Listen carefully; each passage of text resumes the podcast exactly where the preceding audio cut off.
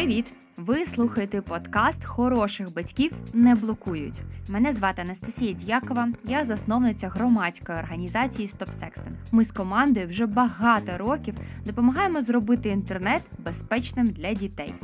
Спробуйте зараз на мить уявити своє життя без цифрового світу, без новин, без месенджерів, соціальних мереж. Складно, правда? Але на жаль, зараз так само складно відділити користь інтернету від усіх його підводних каменів з фейками, небезпечними для життя іграми і просто тоннами порнографії. Тому ми і створили цей подкаст, щоб зробити серфінг ваших дітей інтернетом без прихованих небезпек. А вас батьками, яких не хочеться блокувати. Нещодавно в Японії сталася трагедія яка вплинула на життя кожного тамтешнього користувача інтернету. Під час зйомок реаліті шоу Будинок з терасою одну з його учасниць почали тькувати в інтернеті. Дівчина не витримала тиску і наклала на себе руки. Зйомки реаліті шоу, ну, звісно, зупинили. А уряд ухвалив рішення відтепер за кіберцькування в Японії можна отримати тюремний термін. Сьогодні ми говоримо в нашому подкасті про кібербулінг про те, як віртуальні образи призводять до цілком реальних трагічних наслідків, як розпізнати, що вашу дитину булять онлайн, а що робити, коли вона раптом є ініціатором цькування, як допомогти жертві та чи реально покарати кривдників. Сьогодні з темою кібербулінгу нам допомагатиме розібратися підполковниця поліції і докторка філософії Юлія Суденко. Пані Юлія, вітаю вас! Доброго дня! Ну що ж, е, нещодавно ви захистили дисертацію на тему булінгу, з чим я вас і вітаю. Дякую, вже майже два роки. І точно ви знаєте, що кібербулінг зовсім не безневінний. В нього може бути багато різних наслідків, в тому числі і дуже сумних. І багато дітей в нашій країні з кібербулінгом стикається. Спершу я пропоную послухати історію нашої героїні, бо це якраз дуже яскравий приклад кібербулінгу, тобто цькування в інтернеті і образ, який може виникнути там, де його взагалі ніхто не очікує. В цьому випадку, наприклад, Булер витратив час на пошуки твіту нашої героїні кількорічної давнини і спричинив лавину хейту та масового цькування дівчини в Твіттері. Давайте разом послухаємо і потім обговоримо. Мене звуть Поліна, мені 17 років, і два роки тому, тобто літом 21-го, я опублікувала в реплаях, коли я ще ну, спілкувалася з росіянами, то я там опублікувала, що типу я хочу в Пітер. А людина знайшла одна з один з твіттерських, ну я можу в принципі це назвати пан Пеньок, здається, в нього нік. От він знайшов цей твіт по пошуку. І, типу, репостнув його. Ось дивіться, вона це написала. Це була просто субота. Я вийшла з репетиторства. Я заходжу до себе в Твіттер, а там кучу гейту на мене вилилося. Я просто все це читаю. Десь, скажімо так, за годину в мене було близько 20 коментарів ну, за, за кожну годину. І писали різне від прокльонів до просто ну, ну дохотілося, типу такого. А наступний твіт це вже було до мого фото, коли я.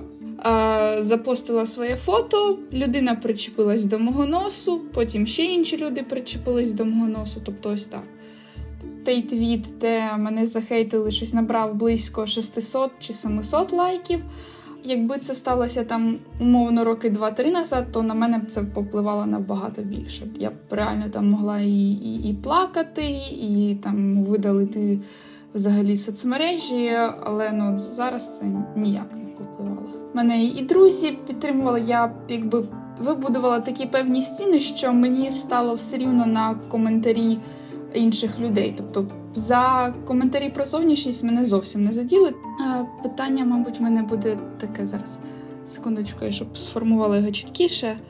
Чи є сенс звертатися до кіберполіції, якщо ти не знаєш, хто стоїть за цим аккаунтом в мережі? Тобто це просто якась людина, дані, ну про яку ти не знаєш ні його імені, ні прізвища, ні взагалі як він виглядає. По-перше, дуже хочеться підтримати нашу героїню, бо це дуже сміливий вчинок поділитися своєю історією, розказати про через що ти пройшла да, в інтернеті і такі образливі ситуації. Бо насправді протистояти масовій атаці на тебе від купи незнайомців в інтернеті дуже складно, навіть дорослій людині. В мене були такі ситуації, це емоційно дуже непросто. Пані Юлія, насамперед я б хотіла запитати, що б ви відповіли нашій героїні? Чи є сенс звертатися в кіберполіцію от з такою ситуацією? Вона віднеслась досить по-дорослому, вона не звернула увагу і досить стійко сприйняла дану ситуацію. Що стосується її безпосереднього питання, саме чи звертатися до кіберполіції. По-перше, вона б змогла би надати кіберполіції всю необхідну інформацію. Якщо б в неї зберіглися скріни, IP-адреса, з яких було зроблено направлено повідомлення на її адресу, це б дуже допомогло. Просто думаю, чи може дитина зберегти IP-адресу скрини, то вона точно може зберегти. От за IP-адресою може бути питання. А, В Це історії ви знаєте, як зберігати IP-адреси. в, в історії ми можемо подивитися, якщо вона не чистила історію свою, Угу. історію, куди вона заходила в брауз, браузер, там ці нюанси. Були в нас випадки, коли я також зверталась до своїх колег саме з кіберполіції, щоб вони допомогли е, установити. Адресу, звідки було направлено повідомлення тій чи іншій дитині. Неодноразово такі випадки були. Тому, як мінімум, ми можемо е, говорити про статтю 182 Кодек- Кримінального кодексу України. Це саме в нас буде порушення недоторканості приватного життя. Тобто я так розумію, що дитина або її батьки можуть дібрати скріни цього тькування, да, це коментарі або якісь образливі повідомлення, зробити таку копію в телефоні або на планшеті, і з тими доказами звернутися на сайт кіберполіції. І за тою статтею, яку ви згадали, е, поліція може розпочати вивчати цю ситуацію да, і бачити, чи є там склад злочину відповідно до того, які наслідки є для дитини в цій ситуації. Так, Добре, дуже вам дякую. Разом із тим, кібербулінг може бути як частиною офлайн-булінгу в школі чи в приватному житті дитини, так і, наприклад, починатися онлайн, а, наприклад, в чаті класу, а потім переходити офлайн в школу. А також булінг може бути просто онлайн, як в той ситуації, яку ми з вами подивилися. Але батькам важливо пам'ятати, що де б не відбувався булінг, він має дуже великий вплив на самооцінку дитини, її впевненість у своїх силах та на ментальне здоров'я. Часто кібербулінг стає причиною суїцидальних думок. У Великій Британії, наприклад, 84% підлітків стикалися з кібербулінгом. Пані Юлія, чи є в нас в Україні такі дослідження? Чи знаємо ми, скільки наших дітей стикалися з кібербулінгом? можу єдине сказати, що за даними ЮНІСЕФ, кожен п'ятий підліток в нас вважає себе жертвою знущань, а кожен десятий в нас підліток він говорив неправду батькам щодо саме свого часу проведення в інтернеті. Мгм. Окей, дуже дякую. А, але разом із тим, інколи підлітки кажуть: ну, це я не, не булю нікого, це я просто шуткую, це в нас такий жарт. Можете ви розказати якісь прикмети, як зрозуміти, що це не жарт, а це вже кібербулінг, да, і що діти вони не жартують, і батьки мають ставитися серйозно, школа має поставитися серйозно, що це не була якась шутка, да, якийсь жарт, а що це насправді кібербулінг. Жарти відсутні, коли діти свідомо в нас булінг, це систематичне да, цькування.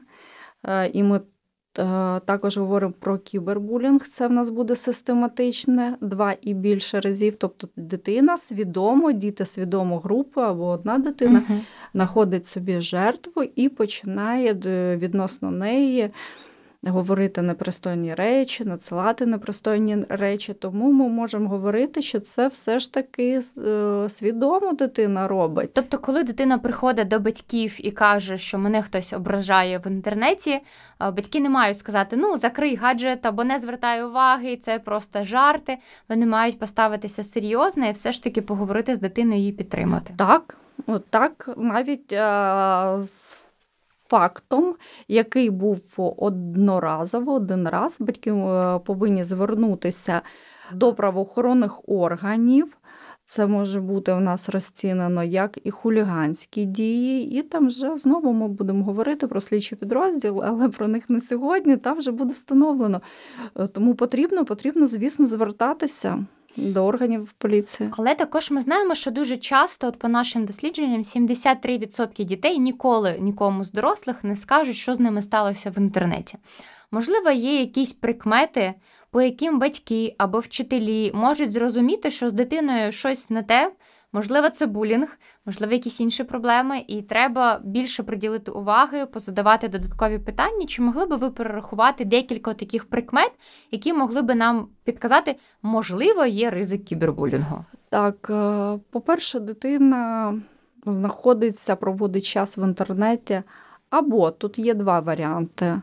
Тривалий час, або навпаки почала уникати спілкування в інтернеті зі своїми однолітками, друзями. Хоча нещодавно дитину відтягнути від е, гаджету неможливо було. Е, Дитина під час спілкування з батьками не дозволяє е, особистий простір, вона може на це більше робити наголос, не дозволяє батькам дивитися, що вона робить саме в інтернеті. Хоча ми розуміємо, е, незважаючи ні на що, батьки повинні якось да, там підглянути, все ж таки, щоб оберігти свою дитину. Дитина не хоче спілкуватися взагалі в соціумі. Школа, навчальний заклад, як фільм жахів. Дитина постійно плаче. Навіть е, дитина, які 17-18 років, вона може уникати, не ходити до школи. Е, Батькам варто звернути увагу на тіло своєї дитини. Самоушкодження це якраз один із фактів, да, коли відносно дитини вчиняються якісь насильницькі дії. Кулер може диктувати, що робити, і дитина сама собі наносить тілесні ушкодження. Тому необхідно звертати, звісно, на тіло своєї дитини увагу.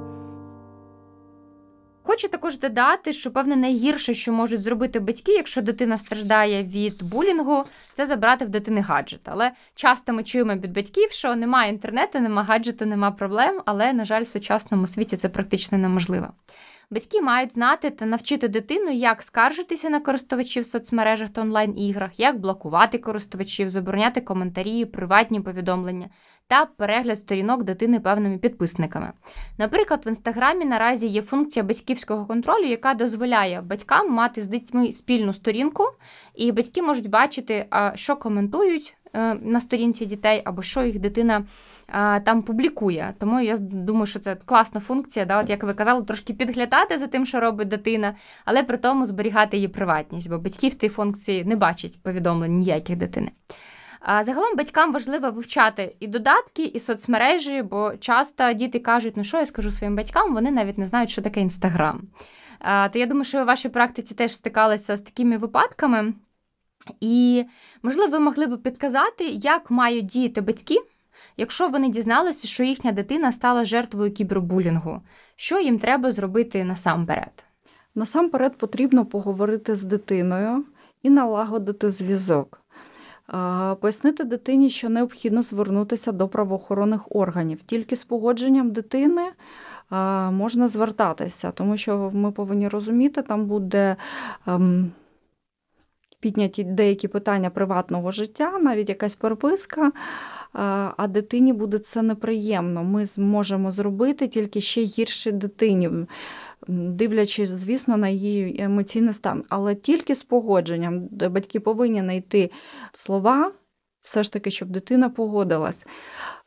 Потім такий досить вагомий момент, коли все ж таки також за погодженням дитини, хоча б один раз батьки повинні ходи- ходити з дитиною до психолога для того, щоб зрозуміти, наскільки глибока дана проблема. Що стосується саме подальших дій, Побачили, виявили, домовились з дитиною, потрібно нам зробити скріни. Бували такі випадки, коли вже дорослі зверталися. Ми йшли до працівників кіберполіції, і виявляється, що в нас відсутні навіть скріни, все удалили. Батьки кажуть, нам соромно, там таке нам писали, нам соромно. А ми вже і історія почищена. Кеш удалили, і ми нічого не можемо зробити. Також не потрібно бути досить нав'язливими, потрібно проводити з дітьми просто більше часу і говорити, не тільки забрати, батьки можуть, що саме гірше забрати гаджет і сказати все. А ще вони можуть сказати, це твоя проблема, ти сам винен. І тоді дитина в нас ще більше замикається в собі, і отут якраз можуть бути і трагічні ті наслідки, за які ми згадуємо.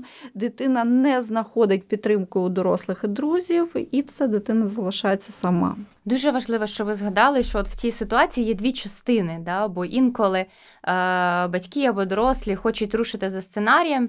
Є кривдник, треба зібрати докази, пойти до поліції, його е, наказати, якусь відповідальність. Але важливо пам'ятати також, що в нас є дитина, і треба з її реабілітацією працювати. Тому я дуже вам дякую, що ви це згадали. Що в цій історії є дві частини.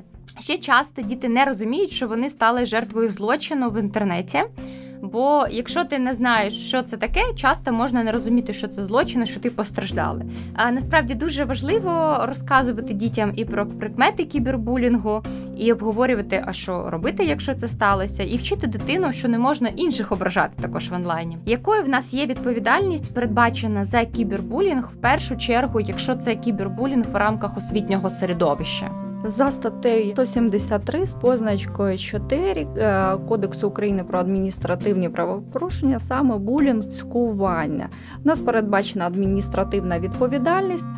До речі, якщо стало відомо керівнику навчального закладу, і він замовчував дану проблему, не повідомив працівників поліції. Він буде також притягнутий до дисциплінар до адміністративної, вибачте, до адміністративної відповідальності саме за неповідомлення фактів булінгу. Були такі випадки, на практиці вони є, коли не повідомляли. Якщо вчитель не повідомив директору, також до вчителя буде адмінвідповідальність застосована. Разом із тим, батькам батьки дуже часто хочуть поговорити з батьками булера напряму, начебто пояснити, що це ваша дитина, вона робить отаку помилку. Але мені здається, що це не найкращий варіант. Тут мені здається, ми точно не маємо права виховувати чужих дітей. Але певно і з батьками інших дітей напряму поговорити буде не дуже просто, бо кожні батьки захищають своїх дітей.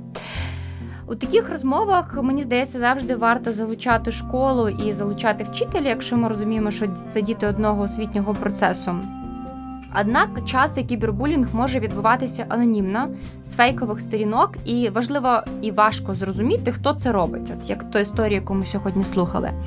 Це спричиняє додаткове відчуття небезпеки для дитини, бо вона розуміє, що її ображають, але навіть не ясно, хто мене ображає. В даній ситуації буде тільки одна порада. Ми звертаємось до спеціалістів, якраз працівники кіберполіції, як я вже говорила, по деяким там застосовуючи певні свої таємниці. Вони нам, звісно, не все розказують, показують. Вони досить легко можуть вирахувати саме до майже квартири. Тому треба бути дуже обережним, коли ти будеш когось в онлайні, бо до тебе можуть постукати в двері. Створення фейкової сторінки це теж уявна така безпека, що про мене ніхто не узнає. Я можу там писати, що з фейкових сторінок. Ні, це неправда. Тому всім дітям теж буде наукою, коли ти щось робиш в онлайні, навіть анонімно, це не є анонімно. Так, добре, хочу ще торкнутися іншого боку цієї е, цієї теми. Часто для батьків це шок дізнатися, що їхня дитина стала не жертвою, а ініціатором кібербулінгу як діти в цій ситуації батькам. Якщо вам, наприклад, дзвонить мама хлопчика або дівчинки однокласника і каже, а ви знаєте, взагалі-то ваша дитина таке вчинила, я вам зараз скрини відправлю. Або взагалі в чат класу пише і відразу скрини. І ти такий, що ж мені з цим всім робити? Навіть якщо дитина буде перебувати на обліку, це в нас також є превентивна робота. І, можливо, ми саме упередимо досить багато негативних наслідків. Але батькам, навіть що стосується е, булерів, звинувачувати дитину у цьому, тому що все, що відбувається в сім'ї, як поводить себе дитина, це в нас іде все рівно від да, сім'ї, від оточення. Дуже важко, певно, емоційно інколи зазирнути в себе, зрозуміти, що це у вас якісь є проблеми. А з іншого боку, певно, теж зрозуміти, які потреби, які проблеми може є в дитині, які ми прогледали в своїх якихось е, клопотах, е, в воєнному стресі, теж постковідному стресі. То це теж нам привід ще більше зазирнути в дитину, приділити більше уваги і зрозуміти, що ж там пішло не так. Особлива роль у ситуаціях кібербулінгу належить спостерігачам. Вони часто мовчки спостерігають, нічого не роблять, бояться самі стати жертвою. І в таких дітей спостерігачів може зрощуватися відчуття безсилля, безпорадності, і важливо вчити, як вчиняти в ситуаціях, якщо ти бачиш, що когось ображають. Але вчиняти так, щоб самому не стати жертвою е, того булінгу да, або якихось фізичних ушкоджень. Чому ми маємо навчити дітей, якщо вони бачать, що когось ображають в інтернеті? Потрібно підтримати свого товариша, друга, подругу, е, сказати, що ти є не сам. Е, Ми можемо це подолати, звернувшись до дорослих. Вони ну, трошки більше да, прожили, трошки в них більше досвіду. Як нам вирішити, як знайти і як покарати саме булера. Ну і певно, може, ще можемо вчити дітей, от як я на початку згадувала, що батьки мають знати, да, як зробити свою сторінку в соцмережах закритою, як заблокувати якихось користувачів, або як заборонити коментарі. Пояснити дитині про те, що не потрібно взагалі додавати в друзі всіх, кого ти бачиш, хто до тебе додається. Ти людей не знаєш, ти не знаєш, хто там, можливо, дівчина, жінка, чоловік, хлопець, то там може бути хто завгодно за тією фотографією. От, тому пояснити все ж таки дитині, що потрібно фільтрувати. Окей, ти хочеш додавати більше друзів, додавай тих е, людей, яких ти дійсно знаєш, обговорити це в листуванні питання. Якщо дитина побачить маленьку агресію, тут також вже треба припиняти спілкуватися з такою людиною і заблокувати її. Заблокувати, додати в чорний список. У нас є декілька інструментів, якими можна користуватися чудово і попереджувати такі факти. Супер. Ми насправді в StopSexting створюємо зараз гайди і вже по інстаграму вже випустили, як налаштувати приватність дитини в інстаграмі, як блокувати користувачів, як дивитися разом з дитиною, на кого вона підписана. Тому я думаю, до кінця літа в нас буде вже і TikTok, і Snapchat, і лайки, і всі соцмережі, де є діти. Тому дуже цінно, що батьки це вивчали і ділилися з дітьми. Бо насправді дуже часто діти не знають якихось таких технічних штучок безпеки. Вони знають, як налаштувати фільтр, як зробити там рекламу, як зробити класне TikTok відео, але як убезпечити себе дуже часто вони не знають. Але разом із тим, можливо, є певні дії, які провокують е, булінг дитини в інтернеті, тобто якісь е, публікації або тексти, або інші дії дитини, по яким ми розуміємо, що ну. Якби не треба було так робити, бо якби це була провокація. Знову почнемо з батьків. Не потрібно виставляти, додавати фотографії своїх дітей. Нехай навіть е, в дитинстві, коли дитина оголена. На пляжі чомусь батьки вважають, що це нормально. В нас достатньо в інтернеті педофілів. Також це стосується дитини. Потрібно дивитися і все ж таки поговорити з дитиною про те, що вона повинна погоджувати з, е, з батьками ті фотографії, які вона буде виставляти, щоб не провокувати е, навіть своїх однолітків на агресію. Це також може бути якась відверта фотосесія, яку не потрібно виставляти. Можливо, там батьки е, у вигляді жарту на потримає там бокал з е, алкогольними напоями, на візьми цигарку. Але ж це також е, фотографії, які можуть спровокувати досить е, велику кількість негативу.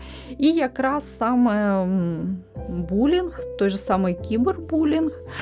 Тому потрібно дивитися, що дитина пише, які пости вона виставляє. До речі, це також для батьків е, такий, якщо з дітьми до- домовляться, батьки будуть бачити, що дитині на сторінці, бо бувають такі випадки, коли батьки вже відкривають сторінку після суїциду, да? а там сторінка дитини просто кричала і благала допомоги. Дуже важкі історії, да. Тому мені здається, оці програми, які запустили інстаграм, коли є сторінка в батьків, є сторінка в дитини, і батьки бачать все, крім прямого листування, яке в дитини є з кимось. Тобто ви можете бачити публікації, тексти, підписки, підписників, коментарі. Це батькам дає багато інформації насправді. Але разом із тим важливо пам'ятати, що коли батьки там щось публікують, в тому числі, як ви згадували, фото дітей, треба розуміти, що однокласники дитини це можуть побачити. І це можуть бути якісь дуже смішні фото, коли дитині 4-5 років, вона якась чумаза, або хлопчик в дівчачому одязі, або ще якісь такі історії.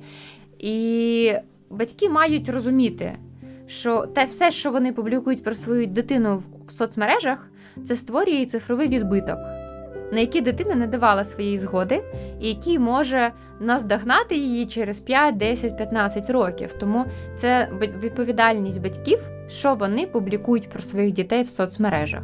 Ну, якби діти не є власністю, це особистості, і ми маємо розуміти, що не тільки діти можуть робити помилки онлайн, а й самі батьки можуть робити помилки онлайн відносно своїх дітей. І провокувати в подальшому кібербулінг. Все таки батьки повинні розуміти, що є культура кібер назвемо її так, можливо, Етики. це да, кіберетики в мережі. Тому потрібно і мережа інтернет е, це в нас е, великий океан, куди да, все стікає, стікає і рано чи пізно вибухає. вибухає. Я вам дуже дякую. Впевнена, що для батьків дуже багато цінної і корисної інформації. Вони Я сьогодні вам почули. дуже дякую. Ви робите дуже велику справу. Дякую, дякую. Ми з командою добре знаємо, як важко бути батьками в сучасному світі і в якому шаленому ритмі ми усі живемо зараз. Саме тому у кінці кожного епізоду подкасту Хороших батьків не блокують, залишаємо для вас шпаргалку. Це такі собі короткі і прості поради. А що ж робити вже сьогодні ввечері? Отож, що робити, щоб запобігти тькуванню вашої дитини в мережі? Ну, насамперед, важливо поговорити зі своїми дітьми про те, що образи в інтернеті це такі ж образи, і вони караються законом. Розкажіть, що додавати невідомих людей в друзі може бути небезпечним. І, звісно, буде чудово, якщо ваша дитина сама вам розкаже і покаже будь-що підозріло проти неї в мережі. Додайте, що ви не будете ні сварити, ні карати за це, і, звісно, слідуйте своїм обіцянкам. Хороших батьків же ж не блокують, вірно? До речі, хороші батьки також не постять у своїх соцмережах провокативні фото своїх дітей. Якщо ж ви, на жаль, зіткнулися з кібербулінгом вашої дитини, можете звернутися безпосередньо до кіберполіції зі скрінами всього, що відбулося, або зателефонувати на урядову лінію 1545, далі обрати 3, або написати в телеграм-бот Кіберпес.